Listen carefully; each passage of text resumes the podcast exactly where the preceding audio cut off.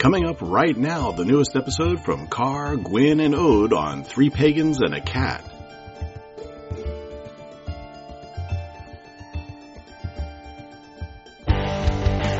Hey folks, CJ Grimm here from Poking Dead Things. It's a hard job doing what we do, and it can get kind of gross.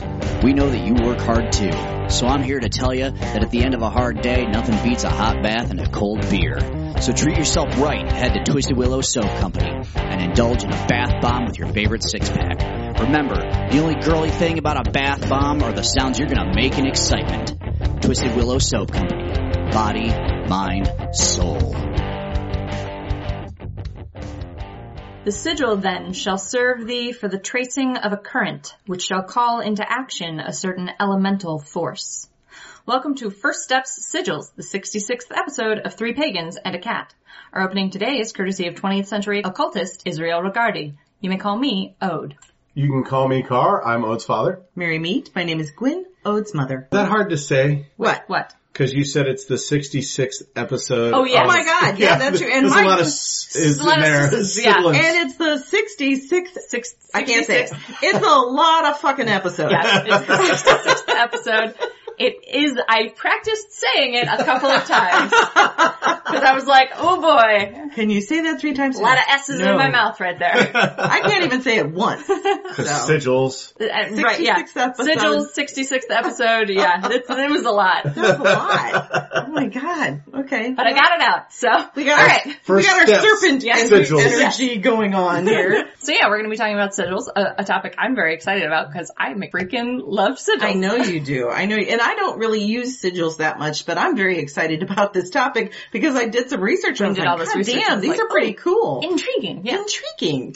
So, but before we do any of that, I know nothing about sigils. Well, well, that's that's, you fair. say that at the beginning of practically every episode. that's true. Well, that's just because I, I know nothing about anything. But then you ask really good Yeah, and you- you important provide our questions. critical- So this is good. Beginner, uh, That's right. perspective. 'Cause it's a which first for step. first steps is really useful. You are the everyman. You are the person who needs the first step. That's right. Alright, cool. So- So, we have some new patrons. That's right. housekeeping, housekeeping. That's how- Uh, cats. We have Cheryl Mc, Greetings, Cheryl Mc. Welcome, welcome. and then hunters are Sarah Parkinson, Luke Masters, Ushia Ursa. Ushi Ursa, yeah. Yeah, so there you go. Welcome hunters. Yeah, three new hunters and one new cat I in can't a week. believe it. Yeah. In a week. That's so amazing. And thank you so much for your patronage Mm-hmm. and for supporting the podcast and just we love all of our patrons. Yep. we Yep, Mm-hmm. we do. And I don't know that we ever convey it enough, No, but we we, don't. really do It's, love you guys. it's hard for us, I think, to express the extent to which you all are responsible for us being able to do this podcast. Oh, it's really honestly true. Keep our internet on. Yeah. You keep Mm-hmm. the website you paid keep for. the power on keep the power- Um, sometimes. yeah, yeah. I mean, Yeah. seriously, we, we could not do this without you. So Yeah, period. thank you so much. You are critical not just to our podcast, but sometimes to our survival. our, Right. our, our pride is all of our listeners, Mm-hmm. but our patrons are just that. They're they're helping us keep the They're lights helping us literally keep- on. Keep Yep. everything going for the Yeah. full so that e-, pride. so that everyone in the pride Yep. So that can- everybody in can the pride can continue listen. to be That's right. here with us. On November 30th, we do have at Arts and Oh, Crafts that's Oh, right. yeah. a psychic Fair. Psychic Event. fair. Yep. on uh, where November Gwen and I 30th. will be reading, along with many other very talented readers, Mhm, It's from like noon to five or six. something like that. yeah, I think it's like new to that. six. Noon Yeah. Yeah. to six. Yep. It should be a So- fun time. This will be our third, I think. Yeah, I think so. And So uh, if you're out in this area, Yeah. come by and see us. Yep. come by and see us. And actually, we'll have our pin pagans in need. Yeah, there in the Right. early morning. Mm-hmm. Right. Yeah. So we'll actually be there from like nine, Nine, to six. yeah. Yeah. Yeah, yeah, that's true. It'll, It'll be a long full day. Yeah. Long day for us. Yeah, that's right. Sigils. Okay. Sigils, so- sigils. I was very excited when I really got into researching I know you were this. uncertain because you don't really use sigils in your No. day to day practice. Not my day to day, no. And so I was like, what am I going to talk about? I don't, I don't know anything about sigils. And then I started researching it and I found out some really interesting information. I was like, damn, this is pretty cool. I like sigils. Mm-hmm. Yeah. I'm going to have Sigils- to start using sigils more often. Sigils are really cool. Some people I know have a hard time with them. Mm-hmm. I've talked to some people who like can't create or feel like they can't create sigils at all. Well, I can understand that because in the couple of times that I have used sigils, you've helped me Mm-hmm. use sigils in the past when I needed to put some Mm-hmm. extra protection on a cubicle at work or on my phone. You helped me come up with some stuff. Yeah, I showed you the design process. Yeah, for you lack of a showed me better the word. design process. But for someone, I'm not necessarily an artistic person, and I think for people who are not necessarily artistic, It's that, daunting. Yeah, it's a little daunting to think. It's I, daunting, but it's really sh- it's really not that difficult. I mean, I've watched Yeah, you've watched Ode me make Oh, cre- sigils. create them, and they're really not like overly complex. No, the method of I them can use, some of be. them can be. The method I use, which we'll, I'll describe at some point during this episode, the method I use is extremely simple. Mm-hmm. I use a modified spare method, which God bless you. the spare method, anyone who's been doing sigil work in the last 50 years Yeah. will be familiar with. But so the method I use to make sigils is very, very simple. You don't need any artistic talent to do it. I've been told by people I've tried to teach my sigil crafting method to that they think mine come out looking better than theirs. And they think that's because I'm an artist. I think part of it is just practice. Yeah, you've think been it's doing really it for a long time. different. I've been yeah. doing sigils for a long time, and so like I have a good internal sense of what a sigil that will work for me looks like. well, you taught me how to do that, and Mm-hmm. I kept my sigils purposefully very simple Mm-hmm. because I was uncomfortable with doing it, but they were effective. Yep. And so I, whenever I needed something for it, I used it specifically place in my cubicle, like I said, or yeah, on my you were making a phone. ward. I was essentially. making a ward using these sigils and they were very powerful and I think it's because you have to concentrate so much on narrowing down your intention and then picking it apart so Mm-hmm. that you can create the whole process of creating a sigil is, is very focused. it is very focused and so I think that's part of the reason why they're so effective because you do have to really narrow in on what you're drawing Yep. basically and what you're creating. But let's back Yeah. up So let's start with a definition. Yeah, a definition of what is a sigil because I get them confused Yeah. with bind rooms. So a sigil, the basic definition for a sigil is just a symbol considered to have magical power. Mm-hmm. The uses of sigil in magical communities is slightly more specific. Mm-hmm. Usually when people in magical communities are talking about sigils, they mean a symbol that has been created for a magical purpose. Like that has been purposefully individually created. Like Right. so not something that you could find in a book. Right. Generally accepted practice is that if a sigil is going to work, you have to make it. Right. And that's the modern definition. That's the modern sigil. Right, Mm-hmm. because what I found is that in history, sigils were used to summon an angel or a demon, and it was essentially a pictorial representation of their n- true name. Yeah, that's what a sigil was in medieval ceremonial magic circles. You did not create them individually. There were basically books of sigils that were lists of names, essentially. Grimoires such as the Lesser Key of Lesser Solomon, Chief Solomon, yep. which listed 72 princes of hell.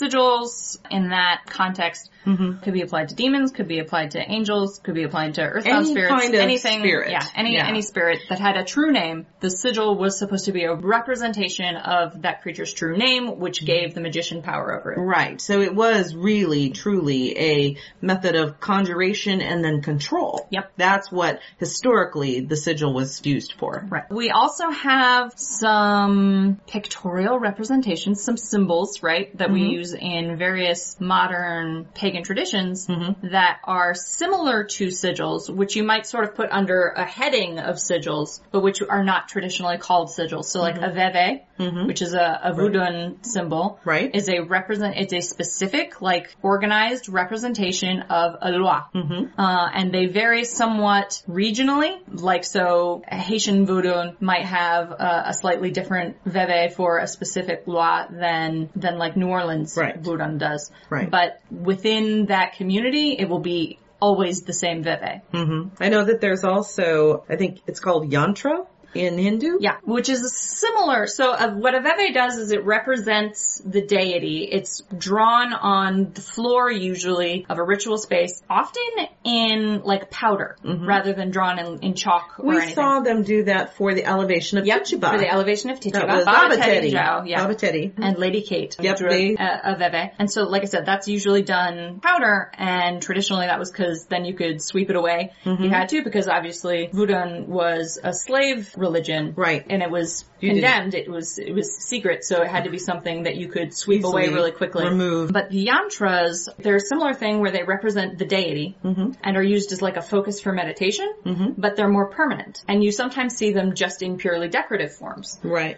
Yantras have very specific symbolic elements. So Mm-hmm. the colors, the number of petals on a flower, Mm-hmm. the shapes used in making it because they're very symmetrical, square. That um, makes a lot of sense to me because I geometric know shapes essentially. I know in Hindu temple dance, every single movement has a specific meaning. So Yeah. it doesn't surprise me that their yantra would also be very specific. Very specific, yeah. Yeah. So, so each yantra, you could have like multiple yantras for one deity, but if it has like a different number of petals on the lotus, Mm-hmm. it's referring to a different aspect or quality of the deity. Okay. The thing I found interesting about the history of sigils Mm-hmm. is that it actually, they say it really does go back almost 12,000 years in the use of Yeah, the symbolism. magical writing Magical and writing that and sort of thing. symbols. Yep. Mm-hmm. It's been around for a long time. It's just the various systems like Yantra and the Veves of Wudan and, and what we have. Mm-hmm. And runes, and the Norse runes, runes, and the, yeah, all that, all these different cultures just kind of independently.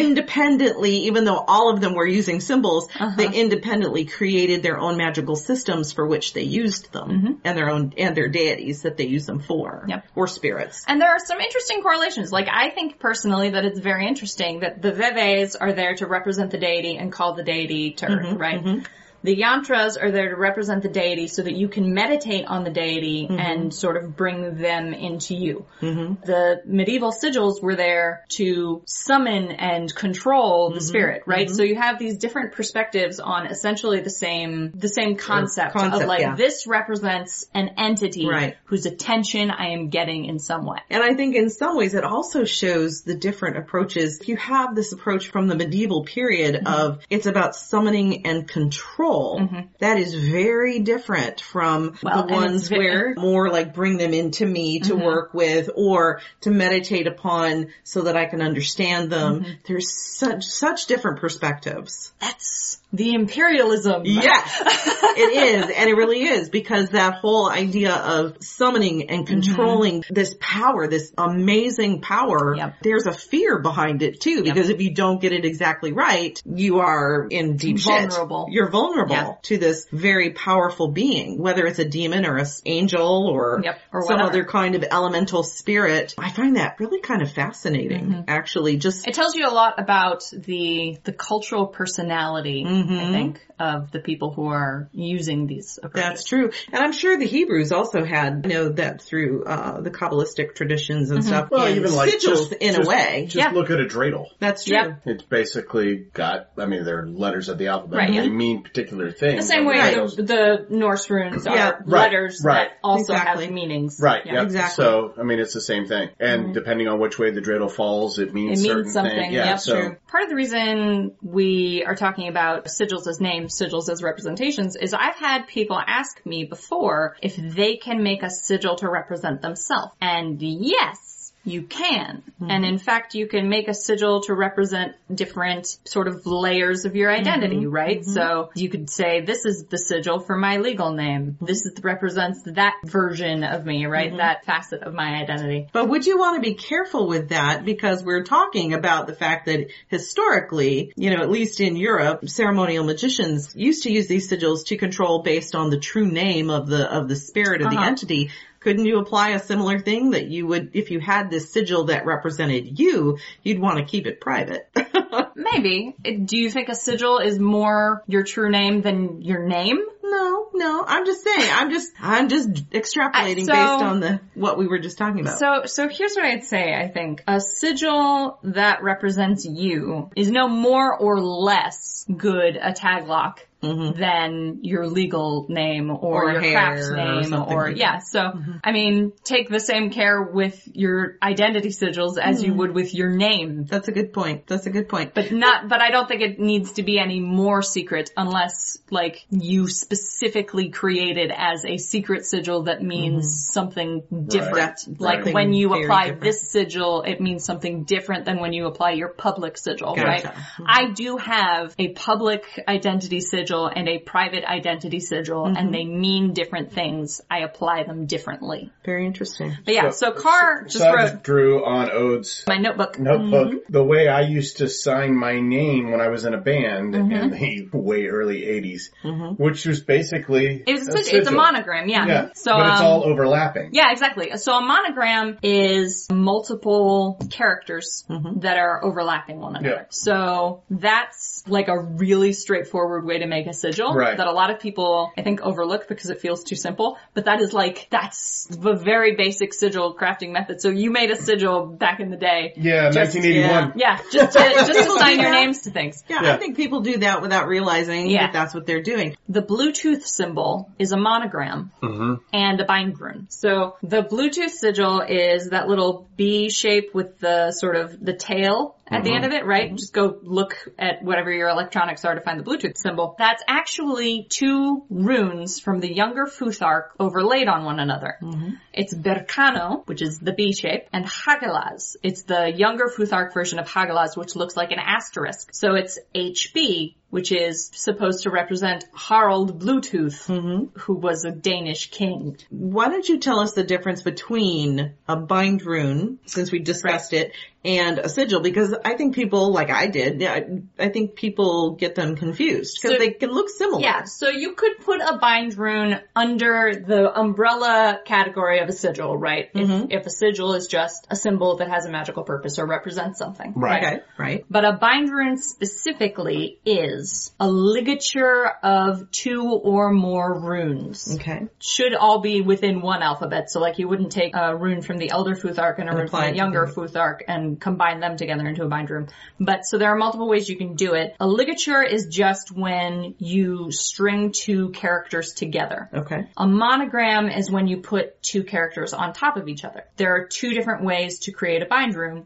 A ligature, which is when you write the characters next to each other or on top of each other vertically or horizontally and you use one of the staves to connect them. Mm-hmm. Elder Futhark in particular is all uh, or largely vertical, horizontal, and diagonal lines. Right. So if you want to combine multiple runes together, you would extend one of those vertical lines So that you down can so do that you that. could draw multiple runes from the, from one root vertical line, right? Okay. hmm Then they would be ligatured together and that would be a bind rune. So those runes are connected. They, they are connected in purpose. Mm-hmm. And right? and obviously the meanings of the runes go together to create your they- purpose. or your- exactly. So Binding. you could do the same thing then with Ohm. Yes, probably, yeah. Because- very, very easily, Yeah. Yeah, especially with OM, yeah, that's very 'Cause It's very Yeah, exactly. So you could just draw a straight line all the way down a page and mark out your ohm Yep. all the way down it, and it would be the ohm equivalent of a bind rune. gotcha. Bind ohm. Gotcha. The monogram version of a bind rune is what I tend to use because it saves space. because you just write the runes on top of each other. Okay. So like what we have in the car is a monogram bind rune of Ewaz and Algiz. Ewaz is the rune for transportation and Algiz is the rune for, I call it the, the shield. So it's a protective rune. It works beautifully. So I've layered them on top of each other.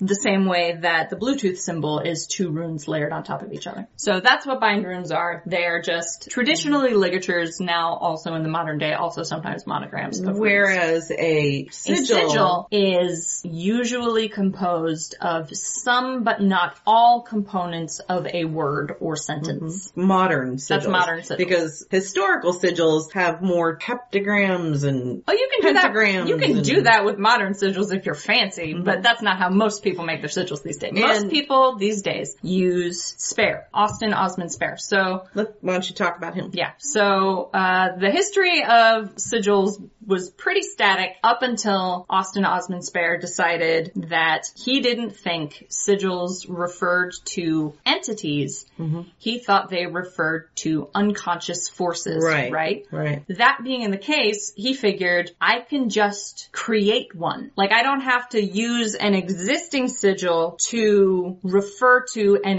existing process.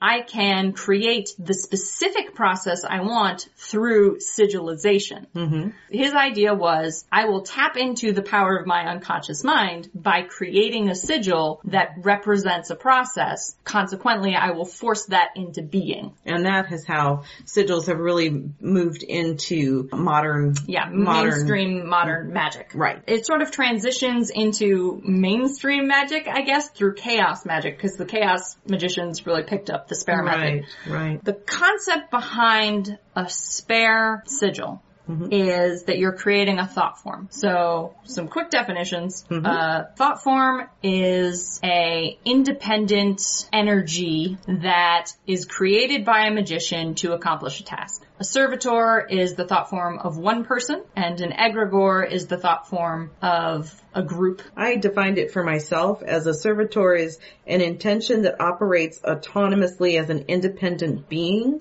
It becomes, it gains a Mm-hmm. Yes. consciousness essentially. Right. It does a job. And then egregore is the being becomes large enough to exist as a group mind. My understanding of it is that a servitor, and I am not a chaos magician. My understanding of it is that uh, to create an egregore, you need multiple individuals. Like one Gotcha. person cannot create an egregore. One person Right. Mm-hmm. can create a servitor. Multiple people are needed, have to contribute to the creation of an egregore. Okay, I think But eventually they they develop that hypothetically, right? Eventually they develop into independent entities Mm-hmm. that no longer need constant maintenance, gotcha, basically. gotcha. Our tiger Amanda is eager to introduce you to the salts of Wonderful Body Co. These soaks and scrubs inspired by popular books and characters are designed to delight multiple senses with fragrant scents and sparkling mica. You can also find a small selection of Rollerball fragrances with a couple of dozen options available. You're sure to find something you like in the Wonderful Body Co collection this week. Ode is recommending the Slytherin Rollerball fragrance, a rich and citrusy bergamot black tea scent. Find Wonderful Body Co online at wonderfulbodyco.com or go directly to the shop at etsy.com forward slash shop forward slash Wonderful Body Co. Mother Multiverse says, so my in no way official thought, but real chaos magicians eschew dogma anyway, that is true.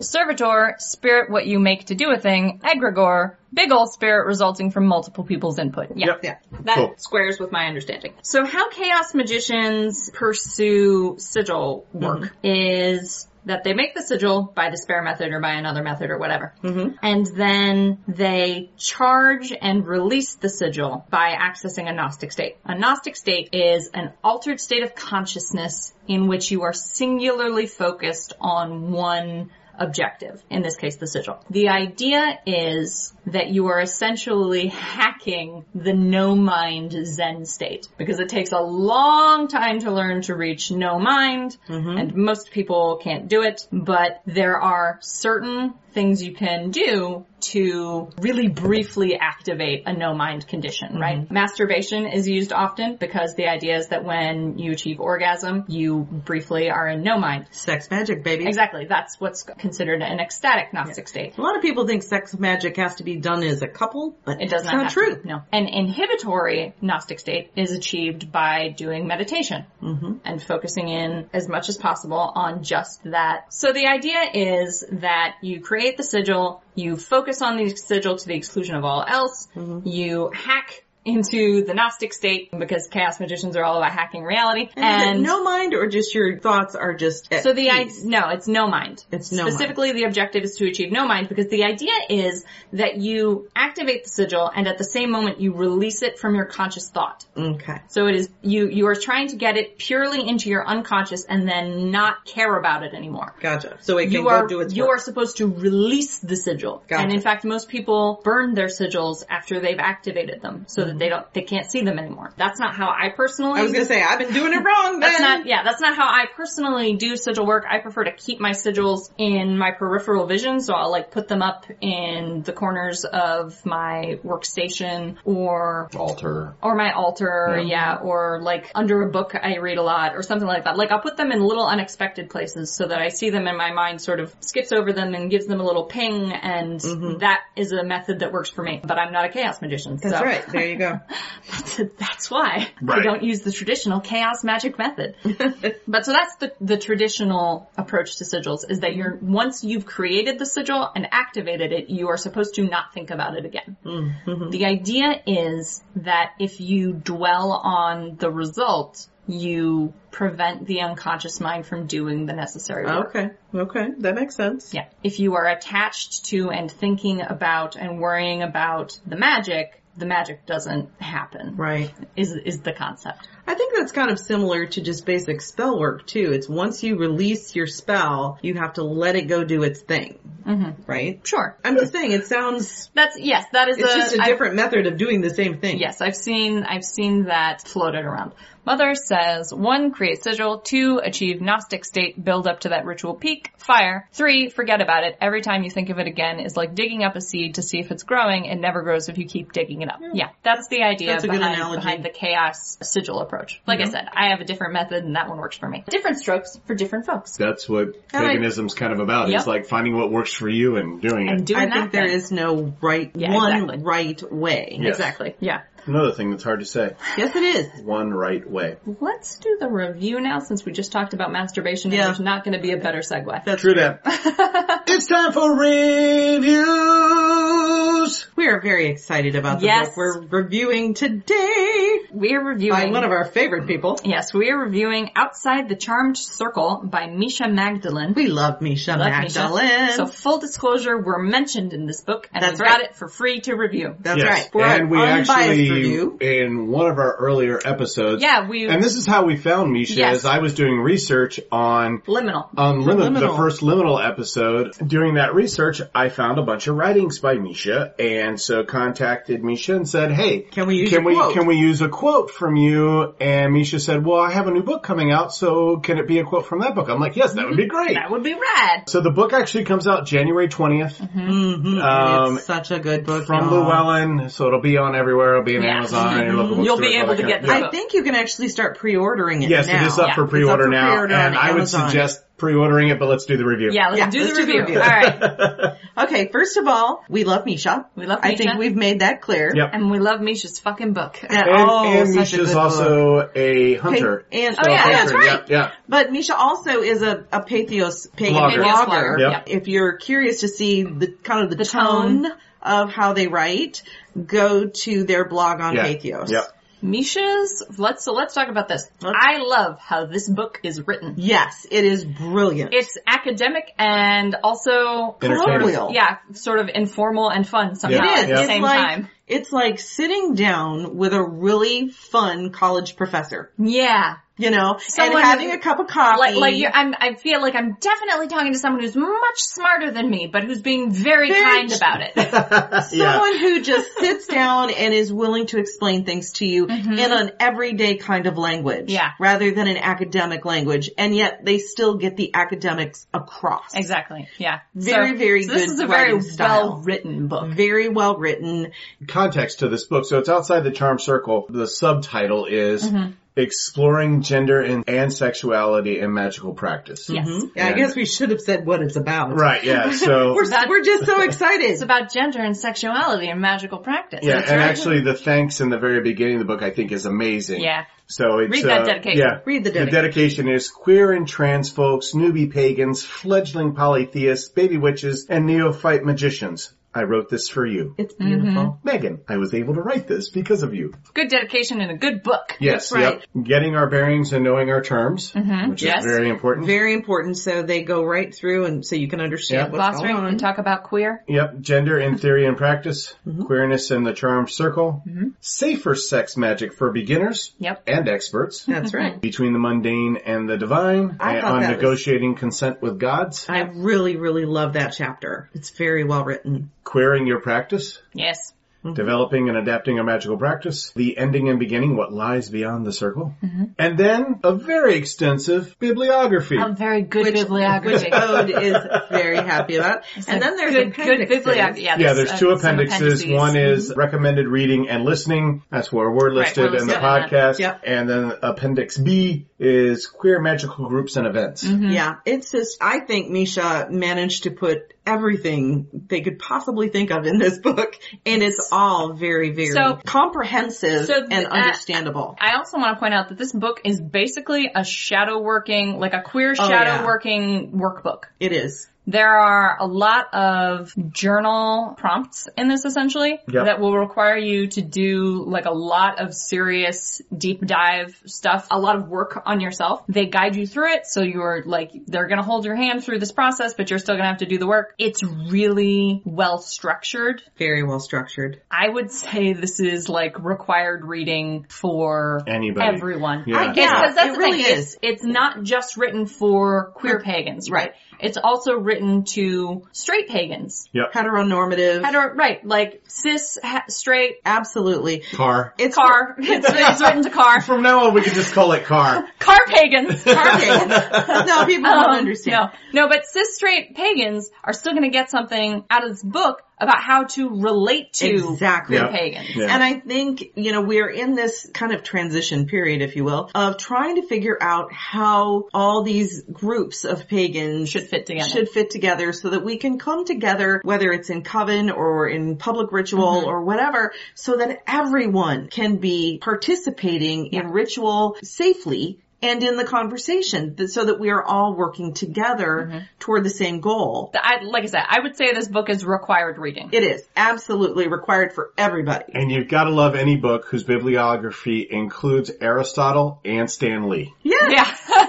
There you go. That's a perfect example of who Misha is. yeah, Yep, that's yep. the that condenses Misha. Absolutely. Absolutely. God, I love Misha. Yeah. Oh, Yeah. All right, That's so so awesome. I would say that we Five out of probably five give stars. this five out of five. five. Uh, Across Yeah, the board. across yeah. the board. Just, I, We're I going would to give this just say, a six and a half out of five. and I would just say, get the Five book. rainbow colored stars. Yes. This book is for everyone. Yeah. Yeah. It really, really is. Yeah. Because like whether you know it or not, there are queer pagans around you. That's right. Finn said a five from Ode. Yeah, I know. I Shocking. know. you gave her five before. Surely at some point. I think last week. Over the course of 66 episodes, I must have. Yeah, you, you, you know, you have. You have. No, normally we're like four point 4.5, 4, yeah. No, and, but no, this one's a, this one's a straight five. This book Yeah. is great. and do the- I, I don't Whoa, have whoa, whoa, a single... It's a straight five.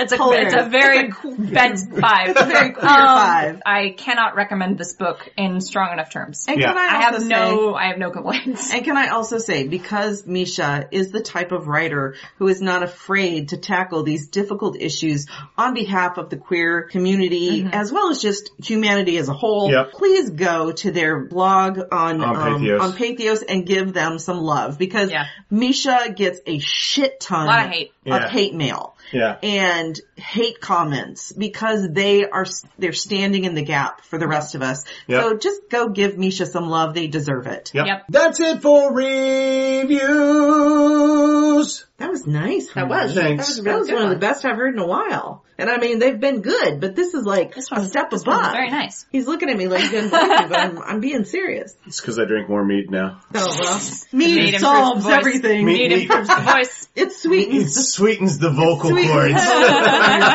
sweetens the tone. I don't think that's what they taught me in school, but you know, Mm-hmm. it's honey. It makes perfect sense. So I was talking with Gwen earlier about the fact that sigil crafting right now is what you might consider a very modern uh, magical practice because it's sort of constantly evolving. Modern practitioners are constantly finding new ways to create and activate sigils. I think it's cool. It's kind of neat to see how it has grown from its historical use to really a much broader and wider Mm-hmm. Yeah, wide spectrum. wide spectrum of ability to use and it's accessible to everyone. Yeah, it's That's the sigils thing. are really really easy to create once you understand them. Yeah, they- at least in my experience. And, and like I said, I'm not an artist as Ode is, but I found even the simplest sigils are very powerful. I guess my thing would be just don't be, don't be afraid to try it. And we actually reviewed a Right. book. Yeah, Sigil Witchery by Sigil Laura Witchery. Chepasakroff, Zakharoff. which I did not love, But we which gave it is a positive review for, which is for I you. think I think it's good for beginners it is. and for people who find find traditional sigil methods intimidating. Yeah, I definitely would recommend that book. In fact, I'm going to go look, read it again because I want to get a little bit more Mm-hmm. into doing sigils. And so yeah, definitely check out Laura Tepezakrof's book, Sigil Witchery. Yeah. But I did also, in, when I was reading, find out about Grant Morrison's theory of hyper sigils, which I thought was really cool actually Yeah, and very so- interesting. So Grant Morrison is a comic book artist. Y- If you have heard of him before, it's probably through comics. Like some fairly major, yeah, The Invisibles, Mother Multiverse is talking about is, is Mm-hmm. Grant Morrison's hyper sigil. So Grant Morrison has this theory that things like logos are sigils, which they basically are. Mm-hmm. They really They're- are. He gives some really great examples, Examples. with m- with McDonald's, McDonald's, yeah. Starbucks, Nike, the Nike yeah, swoosh. yep, the swoosh. Everybody recognizes the swoosh. Yeah. So these logos that have come to represent these companies are being used in advertising in Mm-hmm. basically the same like subliminal way that I would use a sigil, right? So- Yeah. So, because, and I wonder, I I wonder to what extent the way I handle sigils has been influenced by like my knowledge of Grant Morrison It could be. and Gordon White and that kind of stuff rather than by spare because Mm-hmm. I read about hypersigils and I was like, oh, I should just put them in my peripheral vision so that they'll subliminally influence me. Yeah. Mm-hmm. Um, but that's basically how, how logos work. The, the idea is, you know, it represents this company. It represents not just the mechanical aspect of the company, but like Mm-hmm. Their the- intention. Right. The person, the quote unquote personality of the company, Mm-hmm, right? Which these companies don't actually have personalities. They have these constructed identities that the Mm-hmm. logo is intended to represent to instill in you, the consumer, a specific feeling So about that the you will company. go buy the product. So that you will go buy the product so that you will try to take on the aspect or personality of Mm-hmm. the company for yourself. It was interesting because the quote I, I read or, or the description I read of viral sigils, it is an attack on unbranded imaginative space as a symbolic summoning up of the world desire which the corporation intends to represent. Yeah. So like Nike, right? Let's Right. go with that one. Nike wants to represent victory and success Mm-hmm. and athletic achievement, right? Those are the personality traits of Nike as a company, right? Right. Because when you see the swoosh, they want you to think, I want to be victorious, successful, and a- achieve athletic successes, right? Right. Mm-hmm. I want to be powerful and strong. The idea is when you see the swoosh, you associate it with A, that company, and B, those qualities. And, the just do it philosophy. Right. The idea is that because of the way it's been embedded in your consciousness, because you want those qualities, you want that product. Mm-hmm. Right. Mm-hmm. Right. These have been linked in your mind. I think it is a fascinating theory and you can see how that works. You know, it's unintended magic is what it Mm-hmm. Right. is. Yeah. Or maybe it's really secret intended magic. Right, yeah. Intended magic. We could go conspiracy theorists on this. Ooh, that could be fun. So hypersigils are another of Grant Morrison's theories. Mm-hmm. Right. The idea with hypersigils Oh, is right. I skipped from hypersigil to viral. Sorry. The idea with hypersigils is that you can create a work of magic not just with one symbol, but with an entire piece of art. right. Yes. So Grant Morrison created a comic series called The Invisibles, which was intentionally devised as a hypersigil. Mm-hmm. The whole point of it was to embed his intention through this, the hypersigil of the invisibles into the consciousness of everyone who read it. Mm-hmm. Mm-hmm. It was a really interesting sort of experiment that Yeah. he did. It hasn't been the the hypersigil concept hasn't really been picked up. Grant Morrison is the only person I ever see talking about it, but it's a really interesting concept. And I have seen a few people taking not the full like hypersigil context, but aspects Yeah. of that to boost or alter the way they activate or create sigils. Mm-hmm, Mother Multiverse points out, yes, Vector Attack of the Meta Pirates is a hyper sigil. Yeah, I figured, Mother. so like a traditional sigil is something that one person does. Mm-hmm. You're trying to activate it through your unconscious. Right. The point of a hyper sigil is to try and activate the intention through the consciousness of everyone who observes it. eh, Right. And then we've got, which I accidentally skipped to, the viral sigil, which you could connect kind of the Oh, yeah. hyper sigil with the viral sigil. Yeah. That's the intention really. Right, yeah. The idea of the hypersigil, which is to activate through multiple viewers, Right. right? You create and multiple viewers activate. Mm-hmm. The viral component then is when you sort of sneak it into other spaces. Right. So, the, and that's what manu- manufacturers do, basically. yeah. Companies and manufacturers trying to sell their products. That's sort of the biggest example of sigil technology sort of evolving in the relatively recent. Mm-hmm. In So I have another question. uh huh. Somebody who does tagging. Uh huh. So, and they have their signature. Uh huh. Sigil? Sigil. Yes, okay. definitely. Yeah, the All right. signature is a sigil. If they create a piece Mm-hmm. which is intended to convey a specific intention or have a specific result, like it's intended to provoke a specific reaction Right. Mm-hmm. in viewers, and they put that up, that's a hyper sigil. And if they put it up in multiple places to maximize its distribution, So like that's a- slap, slap tagging. Yeah, that's a viral hyper sigil. Gotcha. Yes, graffiti artists could very easily do a lot of sigil work. Yeah. So, but there have been some other evolutions in the technology of sigil crafting. Some of that has to do with activation. So I've seen sigils activated with gifts where, you know, like how gifts move. Yeah. You get a gift that has the right tone, the right emotional context. Mm-hmm. You create your sigil, you superimpose the sigil over the gif, and you embed that gif somewhere where multiple people will see it. Every time the gif plays, it reactivates the sigil. Every person who sees it, it gets primed and recharged Oh, very cool. right? So it becomes sort of self-perpetuating charging loop. Mm-hmm. I've seen people embed sigils into game maps. So I was in a, a game development program for a while and consequently I saw a lot of people's really messy, half-completed game maps and I've seen sigils in there, either embedded in the environment or better if you can lead the player to walk through a sigil, right? If you can lead the player to enact a sigil, essentially. They don't know they're doing it necessarily, which is better because sigils, at least in the chaos magic method, work on the unconscious. So if you have players like constantly walking through a sigil, constantly charging, activating, especially if they're doing something emotional. So like if you have like a shooter and that has a specific corridor path that's in the shape of the sigil and they're running through it, high intensity, fighting their way through this sigil, especially if you can get them to enter game flow, which is the state where you're sort of like not consciously paying attention to what you're doing. You're just automatically like, you're in the zone essentially for the game. You have high intensity emotions. You have a state similar to that no mind condition and you have the active activation of the sigil, Interesting. you can leverage video games to Mm-hmm. do sigils and the player doesn't have to know that they're doing it because it's working on an unconscious level. There's Okay. one more technology piece I want to talk about. Okay. And this is a piece that I use all the time. So I picked this up from Gordon White who has the Rune Soup podcast. You can find him online at runesoup.com and you have to go way back into his blog archives to find these articles, but he wrote about some sigil technology called shoaling and robofish. This is a sigil management system that refers to animal behavior. So fish travel in shoals, right? And they do this for protection and to maximize their opportunities in the sea. The idea with a sigil and with all chaos magic generally is that you are improving probabilities. You are trying to improve the probability that you get a desirable result. Well, a sigil for a very general concept like I want more money is very broad and it's not going to improve Right. specific probabilities. Right.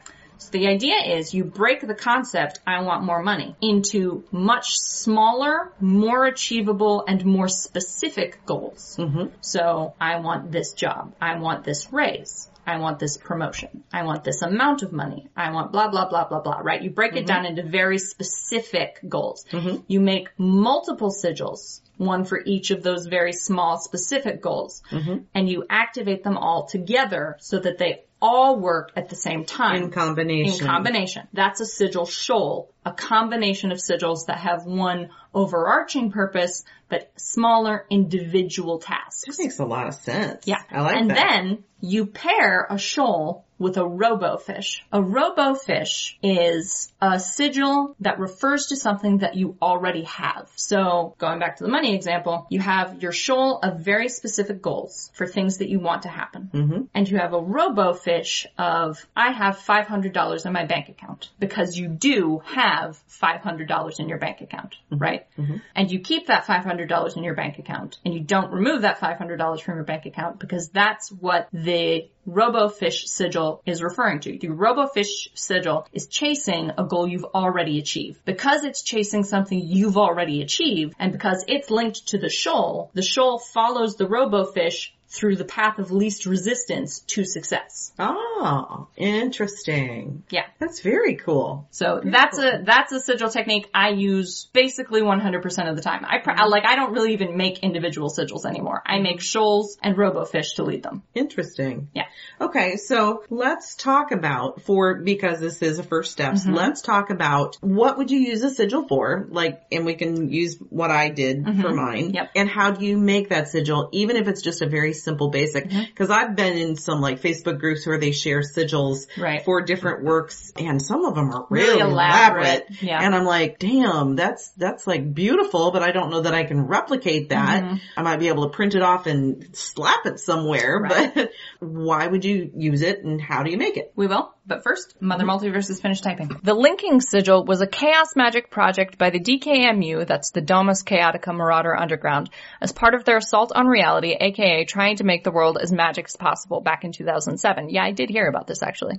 This sigil saw so much use that it one, started acting as a magic boost just by placing it somewhere, two, could connect places through the sigil so that each magic effect was additive to the network, and three, became somewhat self-aware, manifesting as a figure called the Red Queen among other feces. So yeah, that's an egregore.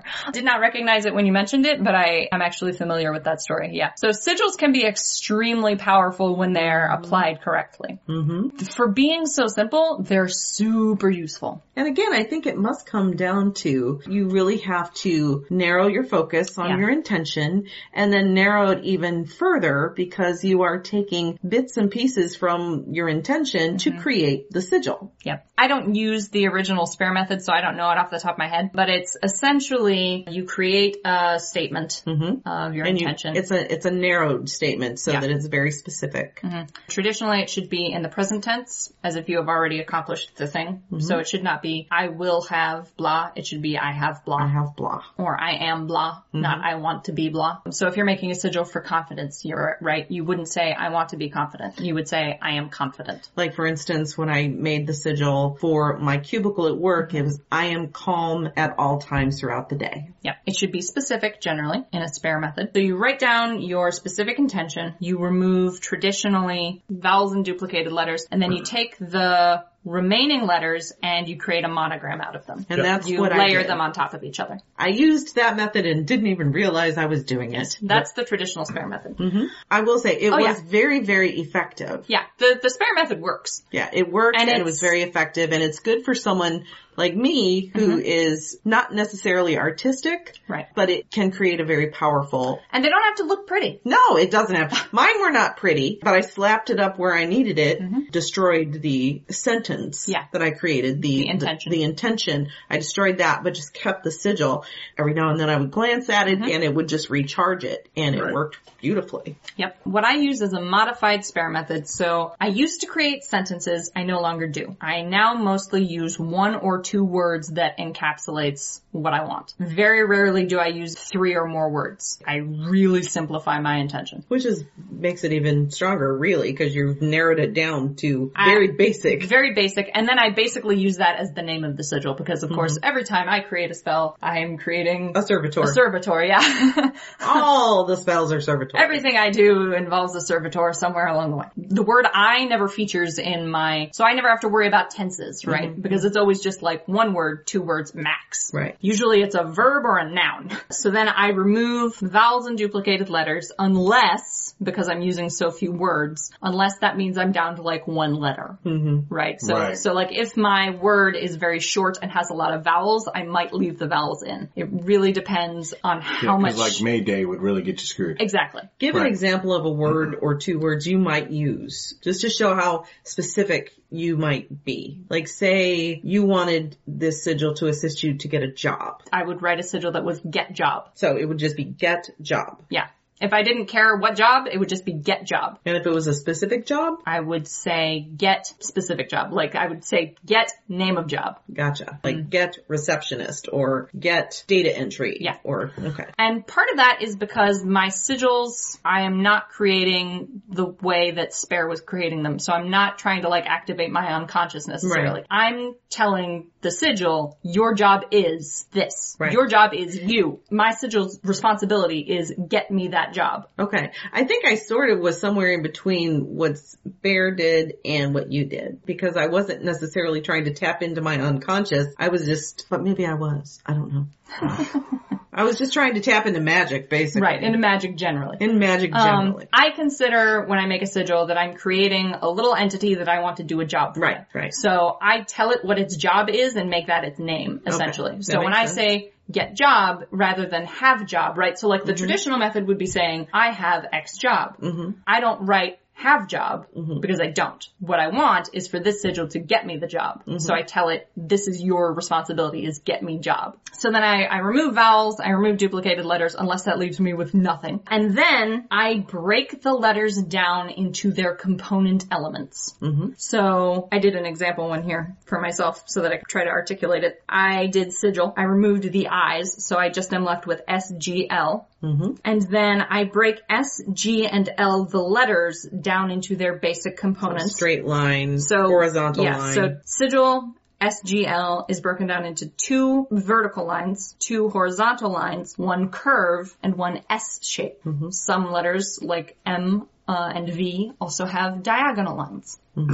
I write all of these components on a separate line in a structured way. So I write them so that I have all of my S shapes together, all my vertical lines together, all my horizontal lines together. I put all of my curves so that they are oriented in the same direction because I'm willing to use them in any orientation of my final sigil. And I write all of my diagonal lines in the same orientation because I'm willing to use them in any orientation in my sigil.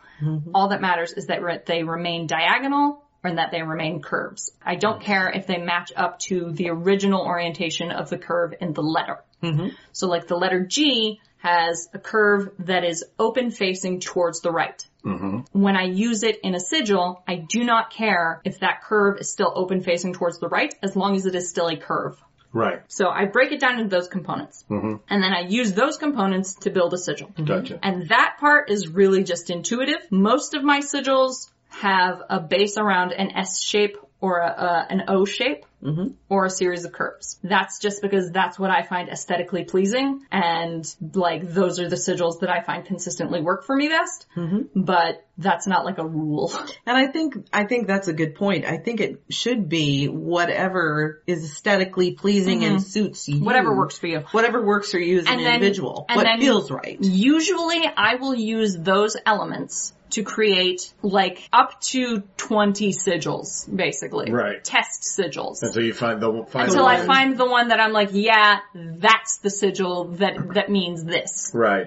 So you don't have to get it right the first time. I very rarely get the the sigil like perfect the Mm-hmm. first time out of the gate, and even if I do, I usually go ahead and make four or five more Just to make just sure. to see if that first one is still the one that's Right. resonating best. Yeah. I think for me, because I'm so tech oriented and I've only done a couple of sigils, but I just use sigilscribe.me and it basically draws it for you. The Mm-hmm. computer calculates. Yeah. Right. The computer calculates it all out and does it for you. So for me, so somebody who has no real art talent or desire to acquire any art talent. Anyway, so, but because I use tech for just about everything, you know, it's, I read. Let the computer make the sigil. right. Well, and I Exactly. think that's good for anyone who's is beginning, who Mm-hmm. or who just like you said, I'm not artistic. I for I'm some- more tech And, oriented, and, and like I said, it I- resonates more with you. Yeah. I don't think you need to be artistic to make a sigil yourself, like by hand with pen and paper. Right. But if that's something that is intimidating for you and is preventing you from doing the process, like find hacks, do an online one. Mm-hmm. What was do- the what was whatever. the online one you used? Again? Sigilscribe.me. There you go. And it is very cool. There you go. Mother Multiverse says, it's a conversation between the unconscious and the conscious in a lot of ways. Consciously, you're setting the intent and idea. Intuitively, you work the sigil until it feels right, unconscious sort of saying yay or nay. Eventually, when right, you fire it, having the language to set the unconscious and the universe to work. All right. I think so. that's- Hopefully that explains to people, especially beginners, because this is Right. first step. And I know that might be hard to follow because sigils are such a visual process. So, like, l- look up, look some up. yeah, I would do do some research and definitely check out Laura's book, Yeah. Sigil Witchery. which will show you some very artsy ones. Meet our tiger Michelle at the Artful Egg. Michelle invites you to her shop where she showcases her painted and carved sugar skull eggshells for the world to enjoy. Each piece is handcrafted and unique with a name and a style all its own and a desire to find a happy home with you. Every egg comes in a special box adorned with a note about the creation. Michelle has been sculpting her designs since 2015 and knows what you and your family and friends will love. She also makes natural eggs, beautifully painted rockery, and jewelry to share. As well as sugar skulls, Michelle has designed an acorn egg, which just happens to be the most popular egg that she makes. Adorned with lentils and wood beads and hemp or leather hangings, visit The Artful Egg at theartfulegg.net. And I have to say, every single time I walk by the shelf that has the egg that Michelle made for us, Yep. the three pack egg, it makes me smile because it's so Mm-hmm. very cute, Yeah. and it's so, I just love it. I absolutely love it. Yeah, it's very cute. So definitely visit the, Artful Egg. Theartfulegg.net. One last thing, I've been thinking about your question, how would I get a specific job? Yeah. And I probably would not actually create a sigil that said get X job. What I would probably do is I would create a shoal, obviously, one of which would be get job. And I would attach them to a tag lock that was the job I wanted. Ah, that makes sense. That's how I usually do it. Cause like, so to show my hand a little, I've done sigil shoals to curse people before. yep. And the way you do that, if you're curious, is you create a whole bunch of sigils for bad things that you want to happen to someone and you create a robofish for something that's already happened to that person Mm-hmm. or for something that they've done or whatever so that it can follow them around and then you attach the robofish to a tag lock Mm-hmm. that Gotcha. indicates the target and then the whole shoal follows the target around. That's right. And just in case some of you who are new have not either paid attention to the fact missed or, it. are, or have missed it or somehow have forgotten, yes, Ode and I both, We are cursing witches. we are cursing witches. If it's necessary, we do it. Yeah. So- So. this was a friend was in a very bad situation that the authorities weren't helping with. So me, Mm-hmm. Did a little help. Mm-hmm. me and a whole group of our friends uh, did a. sh- Uh, I wrote the shoal, and everybody else helped activate it. Yeah. I'm just going to throw my personal belief in there is that, you know, and I got this from someone else is, you know, a witch should be able to both heal Mm-hmm. and curse. yeah, I so I, I wrote, I designed probably twenty curse sigils. Mm-hmm. And then just offered them to my friend, like, which, what do you want to do to this person? And- All of the above? All Well, of and, the and they, she chose five, maybe really specific things. She was Right. very, very kind. Cause I offered her some bad shit. and she, ch- she chose to go Uh-huh. the- And, and she chose to include the release valve so that when this person learned their lesson, Mm-hmm. That it could- the shoal would dissipate. Yep. And if you, you know, are not sure how to do that, you can always look up the Lesser Key of Solomon. and just summon a demon. but be careful if you do that. I'm just Right. saying. I don't support, I don't support summoning and binding any spirit. No, no, no. Actually, neither do I. Um, Yeah. but All right. Uh, I think that's everything I wanted to talk about. hopefully this has been helpful. Interesting. Interesting. Again, do your research. Go online. There's lots of information about sigils online. So Mother Multiverse is Mm-hmm. Yeah. And Mother the Multiverse's easy book. ABCs of sigils. yeah. The easy. Which is And or available. no, sigils are as a- are as easy as ABC. there we go. Yeah, Sigils are as easy as ABC. It's an ebook. It's available on Yeah. Kindle right now There you go. for two ninety nine. Oh, nice. there you oh, go. yeah. Nice. Pick that up. Okay, I'm going to be picking that up. Yeah. Okay. All Wow. right, so that's it. yep. Yep. Well, where can they find us, Car? Google three, the number three, pagansandacat.com. He's gotten so lazy. You say that every time. Yeah, so we have a website, it's the number three, pagansonacat.com. You can find us on YouTube and Twitter and Facebook, Facebook, Patheos Pagan, Redbubble, Patreon, Patreon. We got that. Pagan Space. Discord. any any of the uh, pagan podcast Yeah. platforms, Yeah. You know, or just podcast Just podcast platforms. We're all on individually on Instagram, but, Yep. n- But none of us Oh, I ever nev- post. no. I never. Do. I'm Like all, when I posts- do. I post Yeah. to Oh, and Instagram I quite a don't bit. post. I don't. Yeah, I'm- that's it's, I'm- it's exactly it, Finn. Just Finn says Google us. just- Just Google. Yeah, you'll Big find brains and a everything. cat, you'll find a lot of shit. Yeah. That's true. We're, we're pretty But it's high up just- in the Google rankings It's for our just so funny specific. though. Here we yeah. are coming up on our two year anniversary and he used to be all like, no, I must do it. The and he would, specifics. he would do all the The whole specifics. spiel. And all the spiel now and, it's then just, about, "Yeah, Google us." yeah, go Google us, you'll find us. We're out there somewhere if you care. Well, in the beginning, you could Google us and we wouldn't freaking That's true, show that's up, so true. I had to tell we don't everybody have where that to find problem it. so much That's anymore. true. That's true. Now Oh we my show gosh. up just, you know, kind of, Automatically. Generically, yeah. yeah. Automatically. so- That's true. All right. So All yeah, right. you can find us around at various places. Hang out with us at the places Yeah. that we are at. um, and then also as, you know, keep looking because we will have events coming up and so Yeah. we'll be posting those If we on remember our to add Facebook them. pages. uh, the events I remember to add. So, All right. alright, that's Goodbye. it. Bye. Goodbye, right. friends. Bye, go do some sigils. Click the damn button. You've been listening to Three Pagans and a Cat. Find out more information at www.threepagansandacat.com.